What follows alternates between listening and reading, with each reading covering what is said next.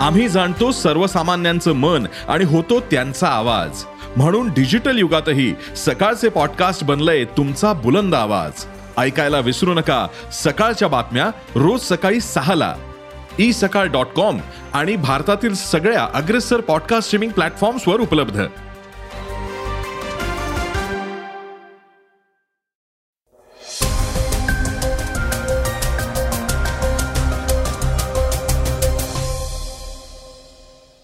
नमस्कार मी गौरी कुबेर.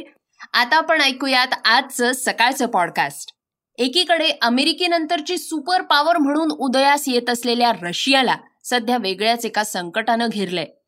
आणि हा शत्रू बाहेरचा नसून घरातलाच आहे. वॅग्नर सैन्यानं पुतीन यांच्या सत्तेलाच आव्हान दिलंय. भारतातही मणिपूरमधली परिस्थिती दिवसेंदिवस बिघडत चाललीय. त्यामुळे गृहमंत्री अमित शहा यांनी सर्वपक्षीय बैठक बोलावली होती. शिंदे गटातल्या एका मंत्र्यानं मी मंत्री होणारच. शिंदे साहेबांनी मला शब्द दिलाय असा दावा केलाय. या सर्व बातम्या ऐकूयात आजच्या सकाळच्या पॉडकास्टमध्ये. त्याचबरोबर शासकीय महापूजा गणेशोत्सवाकरता विशेष गाड्या तमाशा कलावंतांची बिकट स्थिती आदी सगळ्याबद्दल ऐकणार आहोत आजच्या वेगवान घडामोडीतनं. तर चर्चेतल्या बातमीतून ऐकूयात घराणेशाहीवरून ठाकरे आणि फडणवीसांची मुद्दागुद्दी. चला तर मग सुरुवात करूयात आजच्या पॉडकास्टला.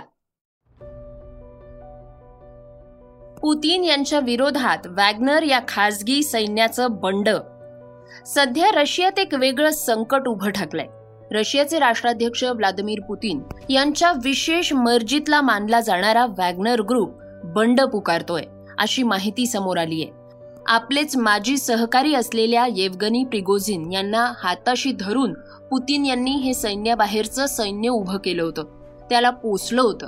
रशियाच्या बाहेरच्या प्रदेशातल्या लष्करी कारवाया आणि बंडांचा विमोड करण्यासाठी वॅग्नर या सैन्यानं पुतीन यांना चांगली साथही दिली होती.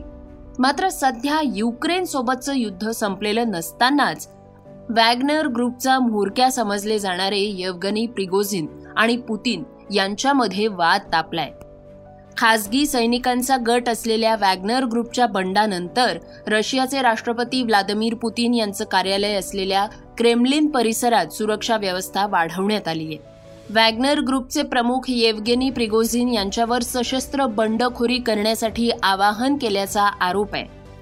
प्रिगोझिन यांनी शनिवारी सांगितलंय की त्यांचे सैनिक युक्रेनमधून रशियाच्या हद्दीत घुसले आहेत. आणि रशियन सैन्याविरोधात कोणत्याही थराला जाण्यासाठी तयार आहेत.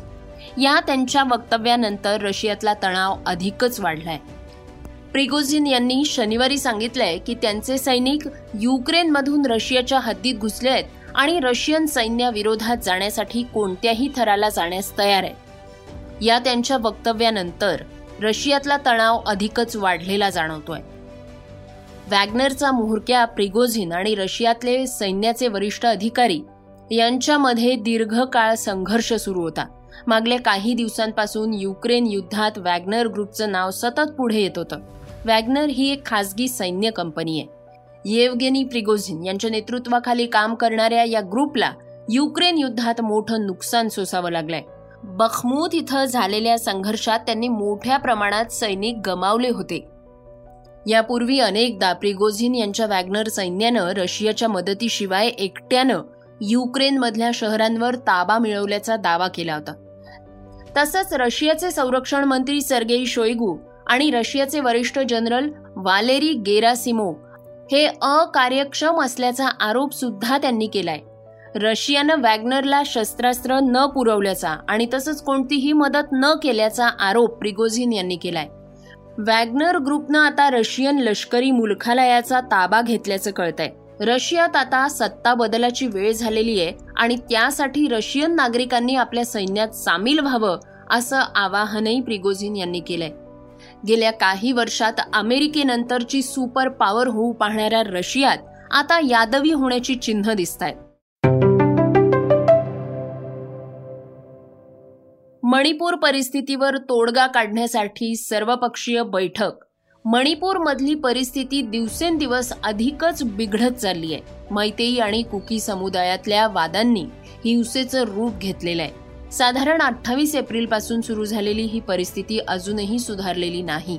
या दरम्यान या खोऱ्यातल्या काही लोकांना स्थलांतरितही व्हावं लागलंय. दोन महिने इंटरनेट बंद असल्यामुळे सगळ्याच गोष्टींची बोंब होतीये. शिक्षण रखडलंय व्यवसायावर परिणाम झालेला आहे. त्यामुळेच काल चोवीस जून म्हणजेच ही घटना घडल्यानंतर जवळपास दोन महिन्यांनी गृहमंत्री अमित शहा यांनी दिल्लीत मणिपूर मुद्द्यावर सर्वपक्षीय बैठक बोलावली होती. काँग्रेस राष्ट्रवादी काँग्रेस शिवसेना ठाकरे गट आणि तृणमूल काँग्रेस सारख्या विरोधी पक्षांनी या बैठकीत हजेरी लावली होती. मात्र घटना घडल्यानंतर इतक्या दिवसांनी त्याची दखल घेतल्याबद्दल आणि मणिपूरमधल्या हिंसाचाराबद्दल सरकारला जबाबदार ठरवत विरोधी पक्ष नेत्यांनी सरकारवर जोरदार टीका केल्याचं कळत आहे पंतप्रधानांशी मणिपूरच्या मुद्द्यांवर चर्चा करण्यासाठी काँग्रेस दहा जून पासून वेळ मागतेय मात्र सरकारनं तो वेळ दिला नव्हता. तसंच मोदी अमेरिकेला जाण्याआधीही ही बैठक होण्याची आवश्यकता होती असं म्हणत काँग्रेसनं आपली नाराजी व्यक्त केली आहे स्वतः पंतप्रधान मोदींनी ही बैठक घ्यायला हवी होती असा विरोधी पक्षाचा सूर होता. दरम्यान गेल्या पन्नास बावन्न दिवसांमध्ये मणिपूरमध्ये साधारण एकशे वीस जणांचा मृत्यू झालाय तर जवळपास तीन हजार नागरिक जखमी झाले आहेत. मैतेई आणि कुकींमधल्या हिंसाचारात लाखो नागरिकांच्या मालमत्तेचं आणि घरांचं नुकसान झालेलं आहे.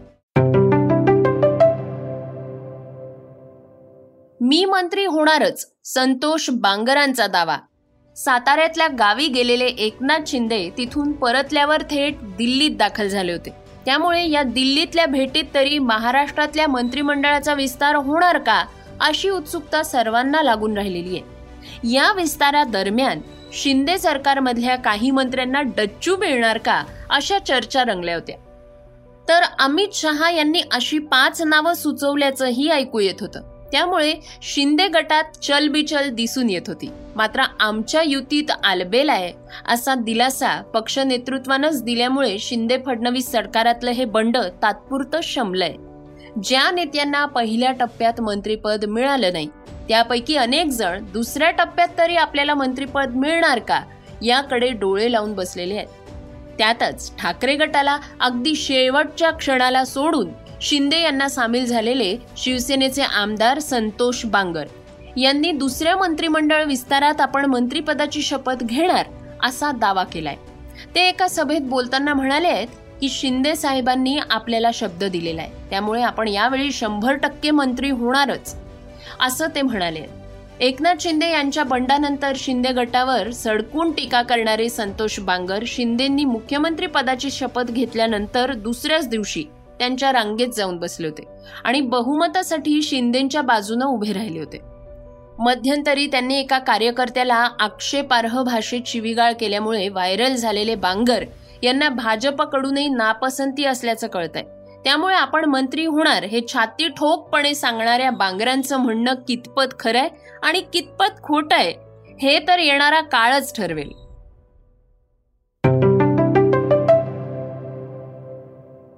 श्रोत्यांनो आता ऐकूयात वेगवान घडामोडी. आषाढी एकादशीसाठी पंढरपूरमध्ये येणाऱ्या लाखो भाविकांसाठी शिंदे फडणवीस सरकारनं महत्त्वाचा निर्णय घेतलाय. विठ्ठल मंदिरात मुख्यमंत्र्यांच्या हस्ते शासकीय महापूजा सुरू असतानाही वारकऱ्यांना विठ्ठलाचं मुखदर्शन सुरूच राहणार आहे. याआधी शासकीय महापूजेच्या चार तासांपूर्वीच दर्शनाची रांग बंद करण्यात येत होती. आषाढी एकादशी दिवशी दर्शन मिळावं यासाठी भाविक तीस तीस तास दर्शन रांगेत उभे असतात. पण या निर्णयामुळे जवळपास दीड ते दोन लाख भाविकांना लवकर मुखदर्शन होणार आहे. गणपती सणाकरता कोकणात जाणाऱ्या चाकरमान्यांच्या सोयीसाठी मध्य रेल्वे प्रशासनातर्फे एकशे छप्पन्न गणपती विशेष गाड्या चालवण्याची घोषणा करण्यात आली आहे. या गाड्या मुंबई ते सावंतवाडी रोड लोकमान्य टिळक टर्मिनस ते कुडाळ दिवा ते रत्नागिरी आणि मुंबई ते मडगाव दरम्यान धावणार. आहेत या गाड्यांचं आरक्षण सत्तावीस जून दोन हजार तेवीसपासून रेल्वेच्या सर्व संगणीकृत आरक्षण केंद्रांवर आणि आय आर सी टी सीच्या संकेतस्थळावर सुरू होणार. आहे अनेक प्रसिद्ध लावण्यांसाठी ओळखल्या जाणाऱ्या ज्येष्ठ तमाशा कलावंत शांताबाई कोपरगावकर सध्या बिकट परिस्थितीमध्ये असल्याचं माध्यमांमधून समोर आलं होतं. आता त्याची राज्य महिला आयोगानं दखल घेतली आहे सध्या शांताबाई अहमदनगरच्या एका रुग्णालयात असून त्यांच्या तब्येतीत सुधारणा झाल्यानंतर त्यांची महिला बालविकास विभागामार्फत वृद्धाश्रमात व्यवस्था करावी तसंच शांताबाईंना राज्य शासनाच्या योजनांमधून सन्मानजनक मानधन मिळावं. निवृत्ती वेतन मिळावं यासाठी आयुक्त महिला बालविकास यांना पत्र लिहून असे निर्देश अधिकाऱ्यांना देण्यात आल्याची माहिती आयोगाच्या अध्यक्षा रुपाली चाकणकर यांनी दिली आहे. बीसीसीआयनं आगामी वेस्ट इंडिज दौऱ्यातल्या कसोटी आणि वन डे मालिकेसाठी भारतीय संघाची निवड केली आहे. पण या संघातून भारताच्या टेस्ट स्पेशलिस्ट म्हणून ओळखल्या जाणाऱ्या चेतेश्वर पुजाराला वगळण्यात आलंय. पुजाराला भारतीय संघातल्या वरच्या फळीतल्या फलंदाजीच्या अपयशासाठी बळीचा बकरा का बनवण्यात आलं? असा प्रश्न उपस्थित करत सुनील गावस्करांनी नाराजी व्यक्त केली आहे. श्रोत्यांनो वळूयात आजच्या चर्चेतल्या बातमीकडे. कुटुंब तुम्हालाही आहे ठाकरेंचा फडणवीसांना टोला. विरोधकांची बैठक झाल्यानंतर त्यावर भाजप नेत्यांकडून प्रतिक्रिया येणं अपेक्षितच होतं. आणि त्याचप्रमाणे ते होतंय. महाराष्ट्राचे उपमुख्यमंत्री देवेंद्र फडणवीस यांनी पाटण्यातल्या विरोधकांची बैठक ही कुटुंब बचाव मोहीम होती अशी टीका केली आहे. अप्रत्यक्षपणे त्यांनी उद्धव ठाकरेंवर निशाणा साधला होता. त्यावर उद्धव ठाकरेंनी आता प्रत्युत्तर दिलंय. काय म्हणाले उद्धव ठाकरे? ऐकूयात. पण लगेच देवेंद्र फडणवीस म्हणाले हे परिवार बचाव बैठकीला गेलेले आहेत.